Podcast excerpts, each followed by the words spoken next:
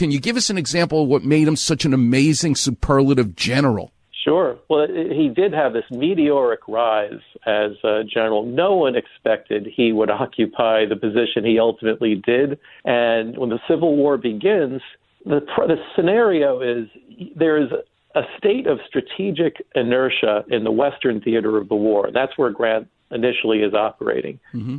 He only reads in the newspapers in August of 1861 that he's been promoted to brigadier general, but even then he ranked 35th among the Union's generals. There were a bunch of other generals in that theater uh, at that time, like John Fremont, Henry Halleck, Don Carlos Buell, uh, wow. among others, who had more friends in important places, certainly, than Grant had, who would have appeared to be better candidates to win the West.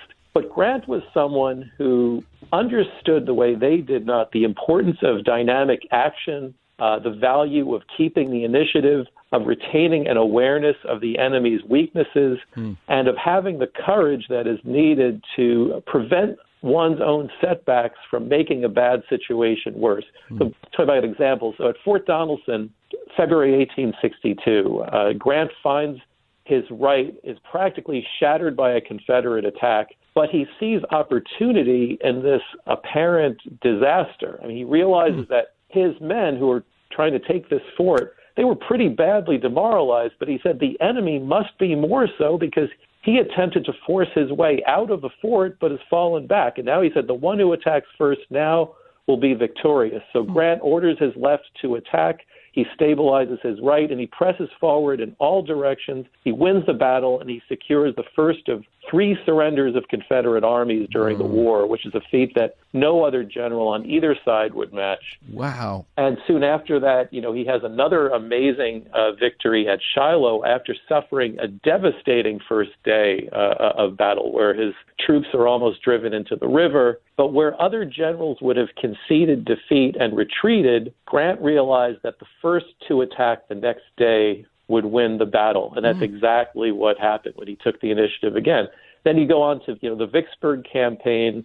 There was this impregnable fortress on the Mississippi River. I mean, that's what Vicksburg seems to be. Mm. Well, Grant was able to take the enemy by surprise. He mm. applied the elements of speed, surprise, and power. Mm. He had several dimer- diversionary movements to throw the enemy off, and he wins battle after battle within the state of Mississippi before he takes Vicksburg itself. So Lincoln sees how talented this general is. He brings him east, he makes him supreme commander of the Union armies. And there, as general in chief, Grant does something that none of his predecessors who commanded in the armies, uh, armies in the East had ever done he conceives of and he implements a continental strategy. He recognizes that what's going on in one theater, in the Virginia theater, is not can't be viewed in isolation from what's going on in Georgia or in Tennessee or in Mississippi. Mm. So he plans a continental strategy. He has a vision that no hmm. other commander had. And in the course of doing this, too, he understands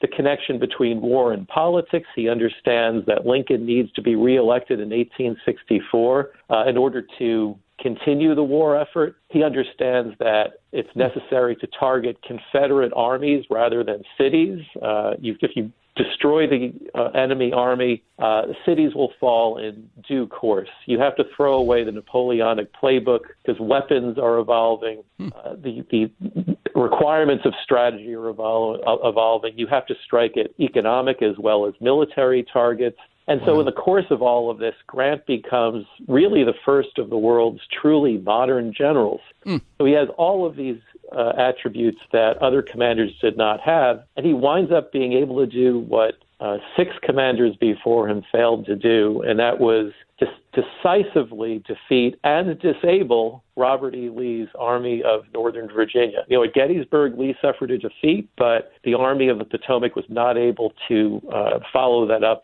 by actually disabling the Army. Well, Grant takes the initiative within 48 hours of crossing the Rapidan River, which begins his confrontation with uh, Robert E. Lee. Frank, can you stay? Frank, can you? You're amazing. Mm-hmm. Can you stay on? I got to take a break to pay some bills. Sure. When we come back, I want the people to know who you are, where you came from, and then finally to teach us what's going on with Grant's tomb that's been such a passion for you, and why in the world does he unlike other presidents, want to be buried in New York rather than in Washington, D.C. So hang on a second. We're talking to the great Frank Scaturro, a real scholar about Ulysses S. Grant, a president that we all need to learn from about a moral compass. Coming up next on the Weekend Warriors Show here on 710 ESPN.